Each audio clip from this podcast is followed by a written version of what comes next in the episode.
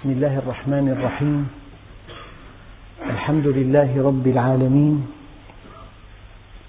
والصلاة والسلام على سيدنا محمد الصادق الوعد الأمين. اللهم لا علم لنا إلا ما علمتنا. إنك أنت العليم الحكيم. اللهم علمنا ما ينفعنا وانفعنا بما علمتنا وزدنا علما. وأرنا الحق حقا وارزقنا اتباعه. وأرنا الباطل باطلا وارزقنا اجتنابه. واجعلنا ممن يستمعون القول فيتبعون أحسنه وأدخلنا برحمتك في عبادك الصالحين. أيها الإخوة المؤمنون مع الدرس الثاني والثلاثين من دروس سورة البقرة ومع الآية الثمانين وهي قوله تعالى الآية السابقة وقالوا لن تمسنا النار إلا أياما معدودة. قل أتخذتم عند الله عهدا فلن يخلف الله عهده أم تقولون على الله ما لا تعلمون. أيها الإخوة الكرام الإنسان له جبلة. له فطرة له تشكيل نفسي. هذه الجبلة أو الفطرة أو الخصائص أو آه، التشكيل النفسي متوافق مع منهج الله. بمعنى أن الله فطرك على حب العدل وأمرك أن تعدل. الفطرة النفس البشرية مفطورة على أن ترحم وأمرك أن ترحم. مفطورة على التواضع وأمرك أن تتواضع. فالإنسان حينما يطبق منهج الله عز وجل يصطلح مع نفسه ترتاح نفسه. هناك سعادة يقطفها الإنسان من طاعة الله. لا توصف بسبب أن بنيتك النفسية متوافقة مع المنهج الإلهي. والدليل على ذلك ونفس وما سواها فألهمها فجورها وتقواها. يعني أنت من دون معلم من دون موجه من دون مرشد حينما تخرج عن منهج الله تعذبك نفسك تحاسبك فطرتك. هذه المحاسبة وهذا التعذيب سمه عقدة نفسية سمه شعور بالذنب سمه كآبة. على كل أنت مولف مبرمج مفطور مجبول مشكل وفق منهج الله. ضربت اليوم مثل لو جئنا بخارطة لسوريا الخارطة النافرة المجسمة جعلنا حولها إطارا وصببنا جبصين سائل.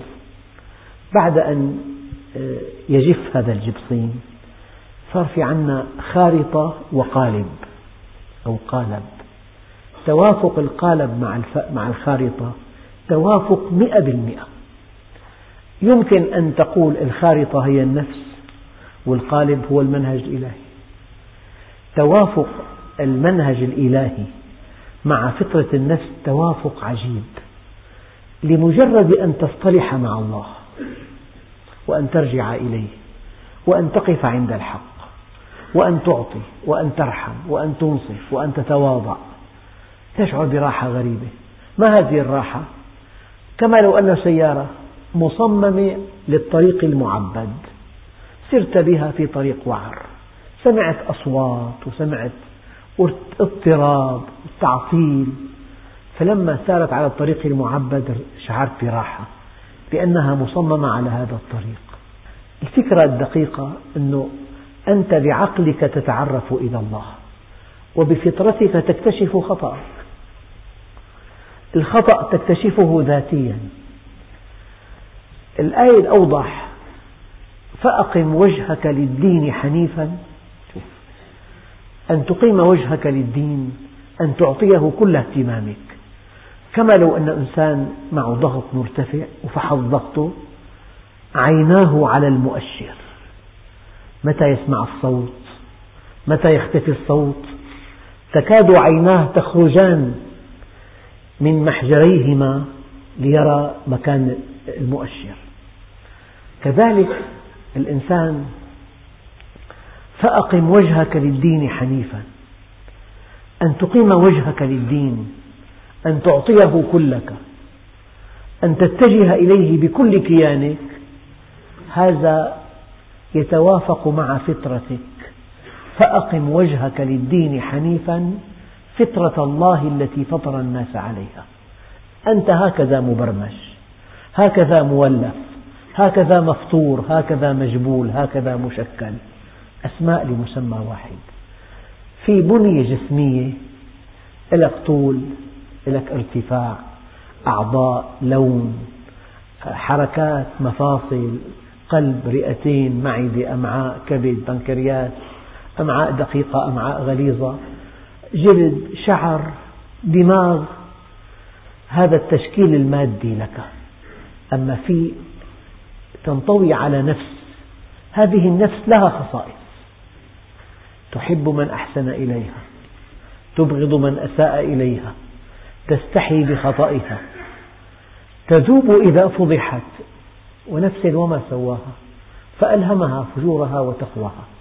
يعني بنية النفس إذا خرجت عنها تكشف لك خطأك. يا أيها الإخوة الكرام لذلك الإنسان حينما يعصي الله دقق الآن هي تمهيد. الإنسان حينما يعصي الله يختل توازنه.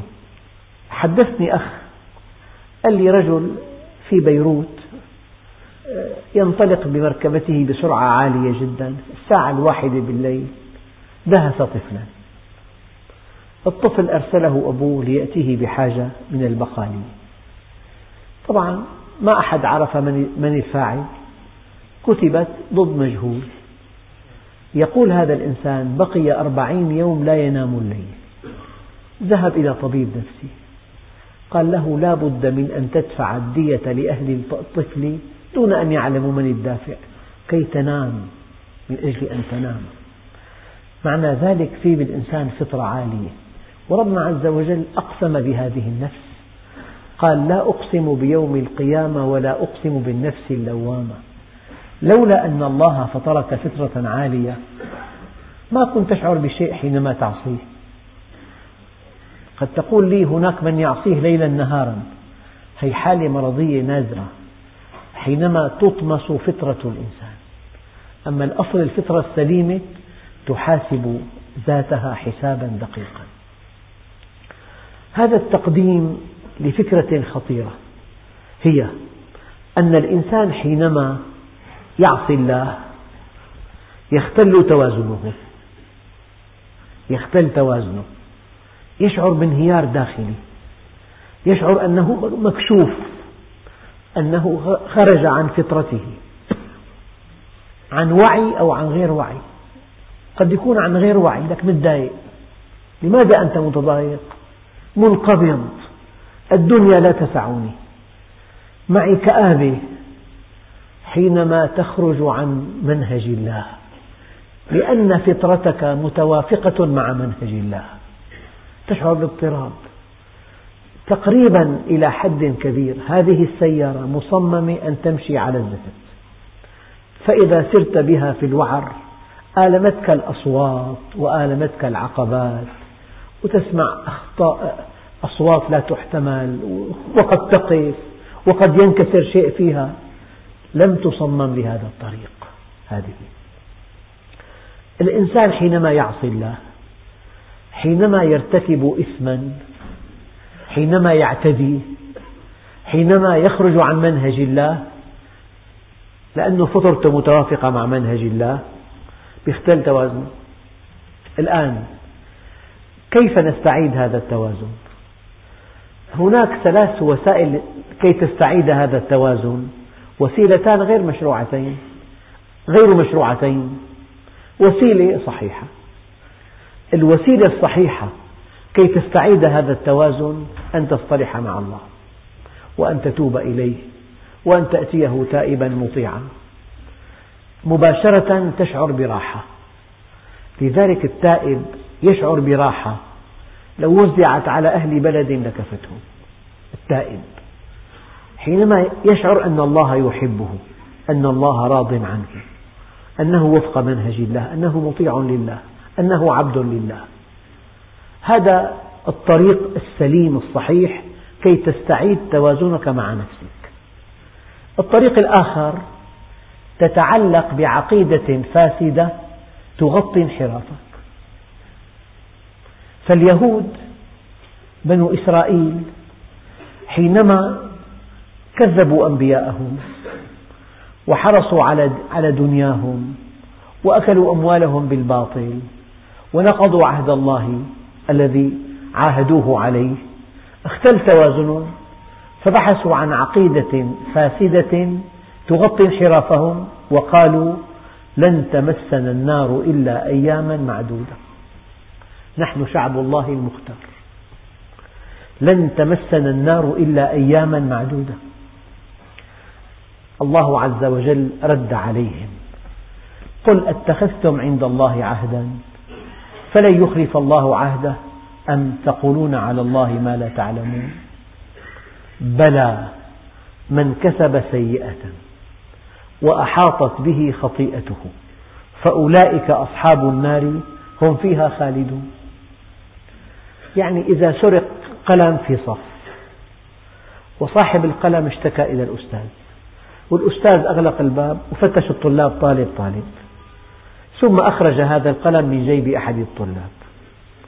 قبل أن يعاقبه قبل أن يضربه قبل أن يطرده قبل أن يوبخه لماذا ينتقع لونه؟ يقول لك الإنسان أحيانا تمنيت أن تشق الأرض وتبلعني. ذبت من الخجل. لماذا؟ هذه الفطرة في بقية فطرة بقية حياء. فالإنسان هكذا فطر.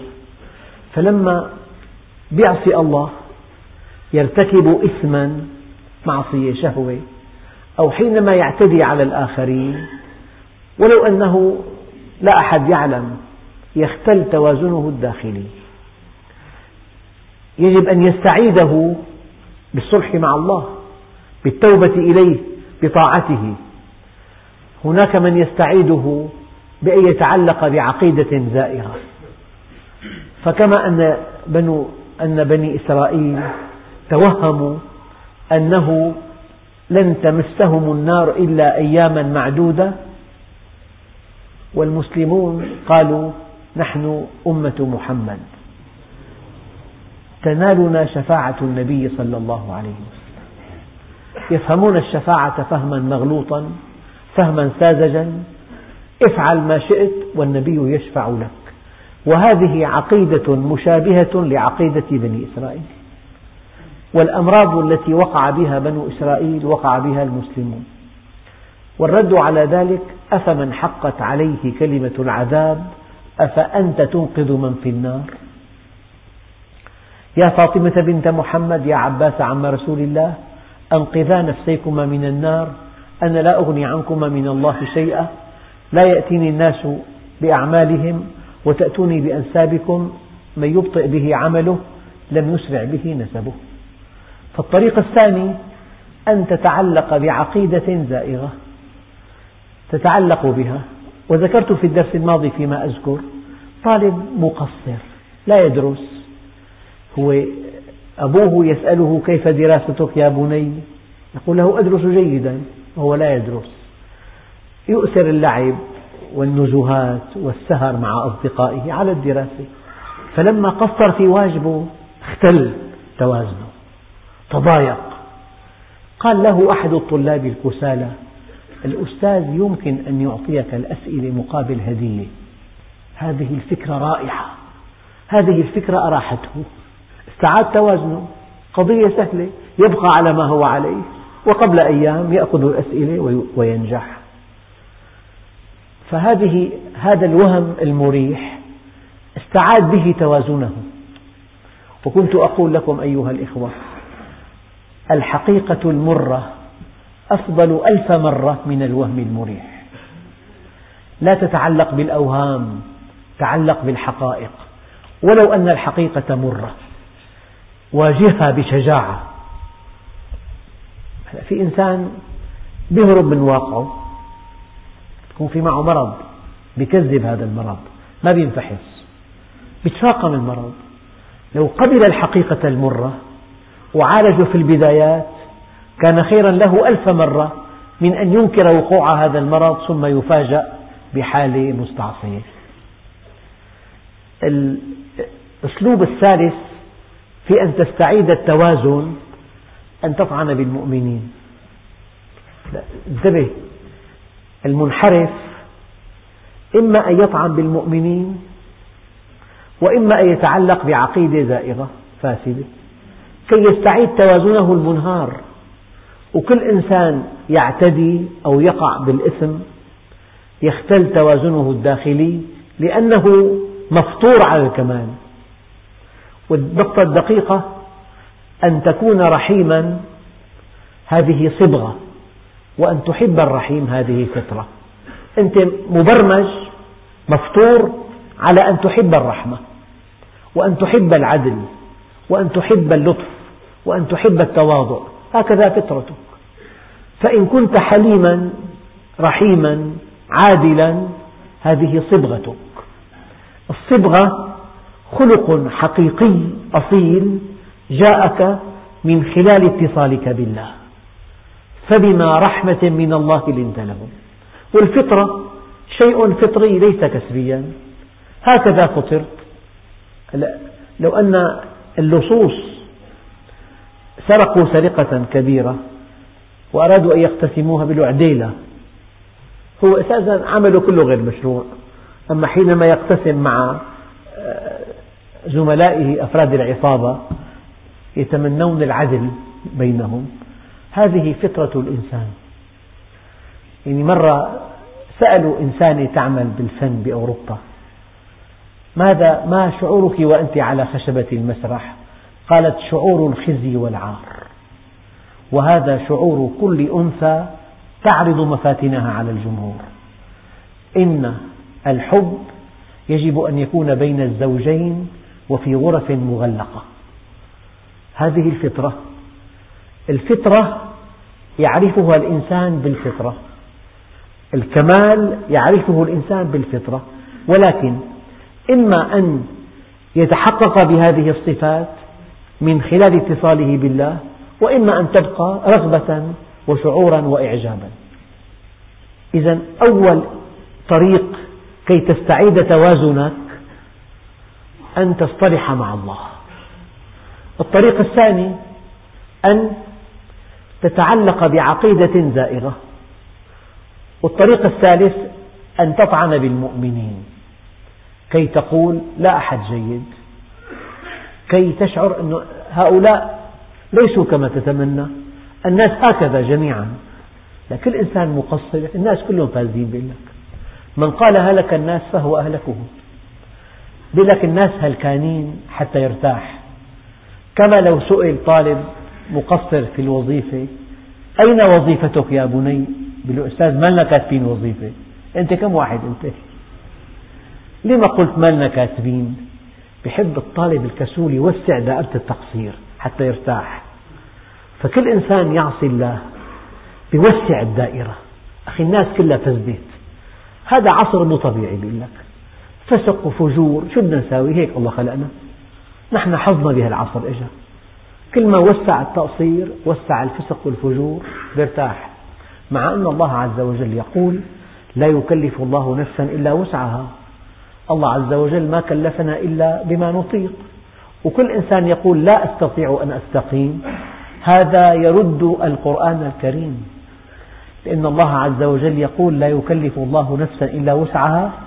فالشرع كله في وسع, وسع الإنسان. إذا فويل للذين يكتبون الكتاب بأيديهم.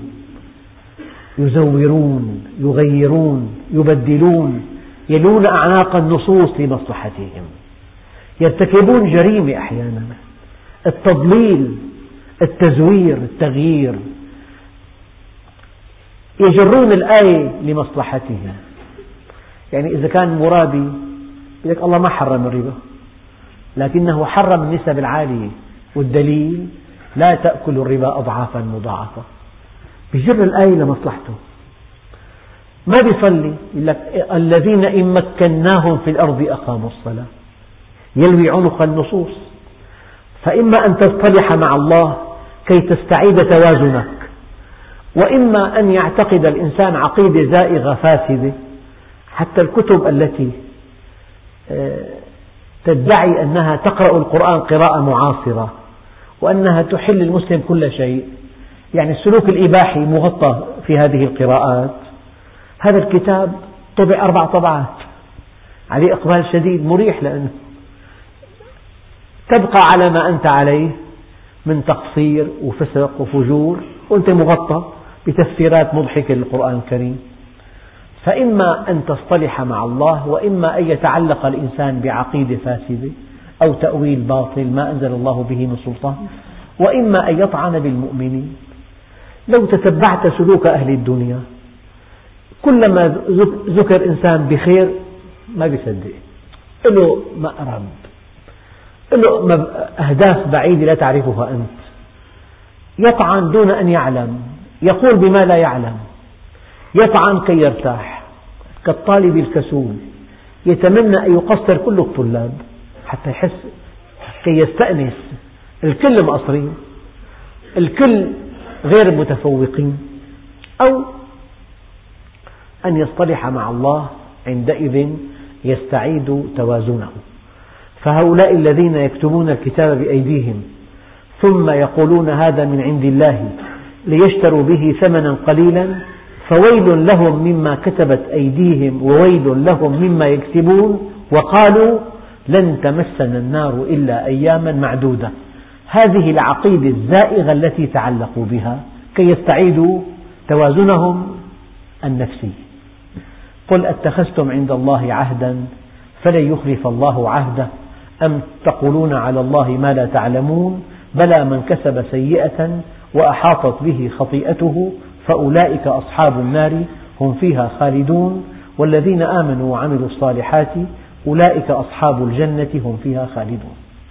وإذ أينما وردت كلمة وإذ في القرآن الكريم يعني اذكروا إذ أخذنا ميثاقكم. اذكروا إذ إذ حين. وإذ أخذنا ميثاق بني إسرائيل.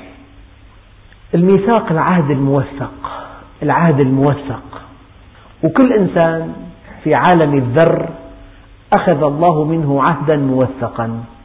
وإذ أخذ ربك من بني آدم من ظهورهم ذريتهم وأشهدهم على أنفسهم ألست بربكم؟ قالوا بلى. شهدنا أن تقولوا يوم القيامة إنا كنا عن هذا غافلين. فنحن عندنا في عالم الذر وعالم الصور. عالم الصور في الدنيا. وعالم الذر في الآخرة. إنا عرضنا الأمانة على السماوات والأرض والجبال فأبين أن يحملنها وأشفقن منها وحملها الإنسان. فالإنسان عاهد الله حينما خلقه ذرة قبل أن يخلقه إنسانا. أن يكون مع الله وألا ينسى الله عز وجل. طبعا هذا عهد بكل البشر. ما دام أنت من بني البشر عرضت عليك الأمانة وقبلت حملها. والآية كما قلتها قبل قليل إنا عرضنا الأمانة على السماوات والأرض والجبال فأبين أن يحملنها وأشفقن منها وحملها الإنسان إنه كان ظلوما جهولا وإذ أخذنا ميثاق بني إسرائيل لا تعبدون إلا الله. هذه فحوى دعوة الأنبياء جميعا. أن اعبدوا الله ما لكم من إله غيره. وما أرسلنا من رسول إلا نوحي إليه أنه لا إله إلا أنا فاعبدون. ألا تعبدون إلا الله؟ وإذ أخذنا ميثاق بني إسرائيل لا تعبدون إلا الله؟ الله عز وجل هو الخالق والأب والأم كانا سبب الوجود. الله هو الموجد والسبب أمك وأبوك. إذا ألا لا تعبدون إلا الله وبالوالدين إحسانا. يعني هناك من يخطئ يعبد والديه لو أمراه بمعصية. العبادة لله والإحسان للوالدين. وإن جاهداك على أن تشرك بي ما ليس لك به علم فلا تطعهما وصاحبهما في الدنيا معروفا وقضى ربك ألا تعبدوا إلا إياه وبالوالدين إحسانا. مهما بالغت في الإحسان للوالدين فأنت تحت مظلة الله. أما إذا عبدتهما من دون الله أمراك بمعصية فهذا تجاوز للحدود. الإله يعبد والأب والأم يحسن إليهما. لا تعبدون إلا الله وبالوالدين إحسانا. وذي القربى أقرب الناس الأم الأب الأخ الأخت العمة الخالة وهكذا. وذي القربى واليتامى الذي لا أب له ولا أم. والمساكين الفقير. وقولوا للناس حسنا يعني إن لم تحسن قل لهم كلاما طيبا. لا, تنهرهما. إما أن تحسن وإما أن تنطق بالكلمة الطيبة. وأقيموا الصلاة وآتوا الزكاة ثم توليتم إلا قليلا منكم وأنتم معرضون. فمنهج الله عز وجل فيه كلمتان افعل ولا تفعل. هنا افعل اعبد الله. أحسن إلى والديك. أحسن إلى ذوي القربى. أحسن إلى اليتامى. إلى المساكين إن لم تحسن ليكن كلامك طيبا وقولوا للناس حسنا ولن تستطيع هذا إلا إذا أقمت الصلاة. لأنك بهذا الاتصال بالله تكتسب الكمال. وأقيموا الصلاة وآتوا الزكاة. ويمكن أن يجمع الدين بكلمتين. حركة نحو الله عز وجل اتصالا وحركة نحو الخلق إحسانا. وقد قال الله عز وجل على لسان سيدنا عيسى وأوصاني بالصلاة والزكاة ما دمت حيا. الدين كله بمجموعه لا يزيد عن كلمتين اتصال بالخالق وإحسان إلى المخلوق. كلما أحسنت إلى المخلوق صار الطريق إلى الله سالكا. وكلما تعمق الاتصال بالله عز وجل صار الدافع للإحسان للخلق قويا. اتصال بالخالق وإحسان للمخلوق. هذه الآية حول ما ينبغي أن نفعل. واذكروا إذ أخذنا ميثاق بني إسرائيل. لا تعبدون إلا الله وبالوالدين إحسانا وذي القربى واليتامى والمساكين. وقولوا للناس حسنا وأقيموا الصلاة وآتوا الزكاة ثم توليتم إلا قليلا منكم وأنتم معرضون. أما قولوا للناس حسنا الكلمة الطيبة صدقة الكلمة الرحيمة الكلمة المؤنسة الكلمة اللي فيها اعتذار من عد كلامه من عمله نجا. الكلمة الطيبة صدقة. أنت بالكلمة الطيبة تؤلف القلوب بالكلمة الطيبة تلقي فيها الطمأنينة. بالكلمة الطيبة يجتمع الناس حولك. لأنه فبما رحمة من الله لنت لهم. بما استقر في قلبك من الرحمة كنت لينا لهم. فلما كنت لينا لهم التفوا حولك وأحبوك واستفادوا منك وارتقيت بهم وارتقوا بك. لو كنت منقطعا عن الله عز وجل لكان قلبك قاسيا والقسوة في القلب تنعكس غلظة وفظاظة. والغلظة والفظاظة تجعل الناس يصدون من حولك معادلة رائعة جدا. اتصال رحمة لين التفاف. انقطاع قسوة. غلظة انفضاض. معادلة متوازنة. فلذلك الكلمة الطيبة صدقة. الكلمة الطيبة وراء في رحمة. وراء في تواضع. وراء في عدل وراء في خوف. وراء في لطف. نعم. أيها الإخوة الكرام منهج الله عز وجل افعل ولا تفعل. هذه الآية افعل.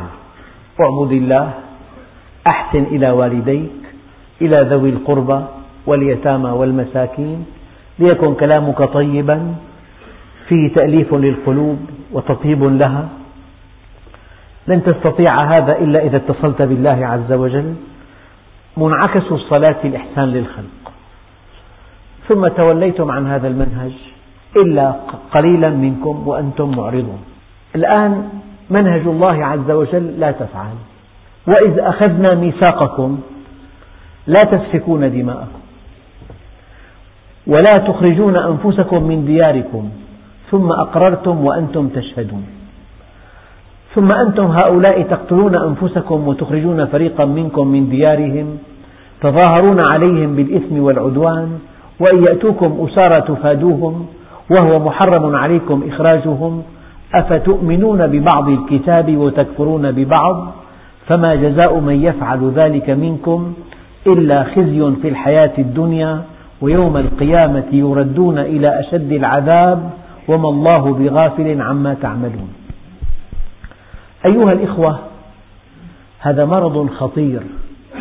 أن نؤمن ببعض الكتاب وأن نكفر ببعض. أن نفعل شيئا وأن ندع أشياء. أن نعتقد بشيء وأن ننكر أشياء. أن نأخذ من الدين ما يروق لنا. ما هو هين لين. ما يعجبنا. وأن نرد ما لا يعجبنا أو ما لا نرتاح إليه أو ما يعيق شهواتنا. عملية الأخذ والترك أن تصطفي وأن لا تصطفي هذا مرض خطير وقع به بنو إسرائيل فاستحقوا الخزي في الدنيا والعذاب في الآخرة. الآن انظر إلى المسلمين. يصلون الصلاة لا تكلفهم شيئا لكنهم لا يغضون أبصارهم. يتاجرون لكنهم لا يتورعون من أكل المال الحرام. يأخذون من الدين ما لا يعجب ما يعجبهم. قضية احتفال عيد مولد أداء صلوات صيام أيام بيعمل عمرة الواحد يركب طيارة ينزل فندق فخم يأكل بيشرب يعمل له كم طوفة حول الكعبة وانتهت العملية بيجي معه هدايا. يعني الشيء اللطيف الخفيف يفعله المسلمون. أما أن تعطي حقوق الآخرين أن تضبط شهواتك وضع ثاني هذا.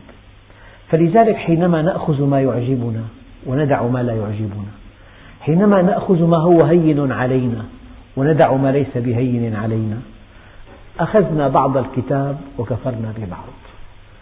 عملية الانتقاء هي مهلكة. منهج الله عز وجل كامل. ينبغي أن نأخذه كله. أما في أشياء لطيفة لا تقدم لك الزواج سنة يا أخي. طبعا الزواج سنة مريح الزواج. يعني الشيء الذي يتوافق مع رغبته تتمسك فيه. موضوع احتفال موضوع لو أننا مدحنا النبي عليه الصلاة والله هو يعني هو أعظم إنسان في الكون. لكن ولو مدحناه ليلا ونهارا ونحن نخالف سنته هل نستفيد شيئا؟ مستحيل. أب من أعلى درجة في العلم له ابن معجب به إلى درجة مذهلة. لو أمضى هذا الابن كل حياته في مدح والده. إيه؟ ولم يطلب العلم. يبقى الابن جاهلا والأب عالما. فالمديح لا يقدم ولا يؤخر. أن نفتخر بالماضي. أساسا الإنسان حينما يفلت في الحاضر يفتخر بالماضي. العبرة أن تجعل الماضي الحاضر كالماضي. العبرة أن تجعل الحاضر استمرار للماضي. نحن نفتخر أن أمي عظيمة ونحن كنا أمي عظيمة. كنتم خير أمة. بس الآن والله في تخلف. تخلف عن ديننا وتخلف عن حضارة العصر. فلذلك القضية أن نأخذ ما يعجبنا. الأشياء الهينة اللطيفة الفلكلورية العادات التقاليد. يعني إنشاد ولائم نزهات موالد شغلة سهلة هي. أما أن نطبق منهج الله بكامله في كسب المال وفي إنفاق المال. وفي ضبط الشهوات هي قضية تحتاج إلى إرادة قوية. فهنا الآية الكريمة أفتؤمنون ببعض الكتاب وتكفرون ببعض؟ فما جزاء من يفعل ذلك منكم إلا خزي في الحياة الدنيا ويوم القيامة يردون إلى أشد العذاب وما الله بغافل عما تعملون. يعني أخطر شيء في الدين أهل الرأي. رأيهم مقدم على عقيدتهم يأخذون من الدين ما يوافق رأيهم ويرفضون ما لا يوافق رأيهم. لهم دين خاص يأخذ من النصوص ما يعجبه ويرد ما لا يعجبه أو يؤول ما لا يعجبه. يريد أن يوفق بين الدين وبين الدنيا أن يجعل الدين مطية لمصالحه. فعملية الاختيار وأخذ ما يروق وترك ما لا يروق أخذ السهل وترك الصعب هذا انحراف خطير في الدين. وقع فيه بنو إسرائيل فاستحقوا الهلاك. والمسلمون الآن يعني دينهم فولكلوري. مساجد يرتدي الثوب الأبيض في الصيف بيتعطر مسبحة بإيده بيجي على المسجد. طيب أين يسهر؟ علاقاته كيف؟ كسب ماله كيف؟ يعني الدين لما اختصرناه إلى صوم وصلاة وحج وزكاة ونسينا أنه مئة ألف أمر ونهي منهج كامل. تركناه منهجا وأخذناه عبادة جوفاء. آمنا ببعض الكتاب وكفرنا ببعض. فما جزاء من يفعل ذلك منكم إلا خزي في الحياة الدنيا. ويوم القيامة يردون إلى أشد العذاب وما الله بغافل عما تعملون. هذا الدين منهج كامل. يعني هي المركبة. من أجل أن تمشي أن تسير تحتاج إلى محرك وإلى عجلات وإلى وقود وإلى مقلع وإلى مقود وإلى بوق وإلى كهرباء وإلى فرش وإلى إضاءة. ممكن يكون في أربعين شرط. أما إذا الإنسان اشترى رفراف فقط هذا الرفراف ليس سيارة جزء من سيارة هذا اشترى مصباح فقط مقعد عجلة هي أشياء لا تسير لا تسمى المركبة سيارة إلا إذا استوفت كل الشروط فمن أجل أن تطير إلى الله لا بد من أن تستكمل منهج الله عز وجل. يعني أنا سلسلة هذه الدروس لها محور أن الله عز وجل حينما ركز على بني إسرائيل وذكر أمراضهم وانحرافاتهم وذكر تعنتهم وتكذيبهم أنبياءهم هذه هذا أسلوب الحكيم لأن الله, لأن الله عز وجل ذكر أمراضا نحن مرشحون أن نقع فيها وفي الأغلب في العام الأغلب وقعنا فيها وكل درس أضع بين أيديكم حقيقة من واقع المسلمين تتوافق مع ما يعتقده بنو إسرائيل ومع ما يفعلونه. لكن هذه الآية تحتاج إلى شرح طويل في درس القادم إن شاء الله لأن الله عز وجل يقول ها أنتم هؤلاء تقتلون أنفسكم. هم يقتلون غيرهم أما الآية تقتلون أنفسكم. نعم. وتخرجون فريقا منكم من ديارهم تظاهرون عليهم بالإثم والعدوان. وإن يأتوكم أسارى تفادوهم وهو محرم عليكم إخراجهم. في آية ثانية فإذا دخلتم بيوتا فسلموا على أنفسكم. في آية ثالثة ولا تأكلوا أموالكم بينكم. لا تأكلوا أموالكم بينكم بالباطل. آيات عديدة جدا. لا تأكل مالك. شو؟ ما معنى هذه الآية؟ لا تقتل نفسك. هي تحتاج إلى بحث لطيف محوره أن الجماعة المؤمنة بمثابة الجسد الواحد. فأي عدوان على أفرادها؟ عدوان على الذات بشكل أو بآخر. على كل المرض الخطير هو أن نأخذ من الدين ما يعجبنا وأن ندع ما لا يعجبنا أن نأخذ ما هو هين لين وأن ندع ما هو صعب شاق. أن نأخذ ما يتوافق مع رغباتنا وأن ندع ما يعاكس رغباتنا. أن نأخذ ما لا يكلفنا شيئا وأن ندع ما يكلفنا كل شيء. هالنظرة أن تختار ما تشاء أن تأخذ ما تشاء؟ هذه نظرة خطيرة في الدين. خطيرة جدا. ما عاد الدين منهج كامل. مين بيسمي الرفراف سيارة؟ مستحيل. مين بيسمي المحرك وحده سيارة؟ مين بيسمي العجلات سيارة؟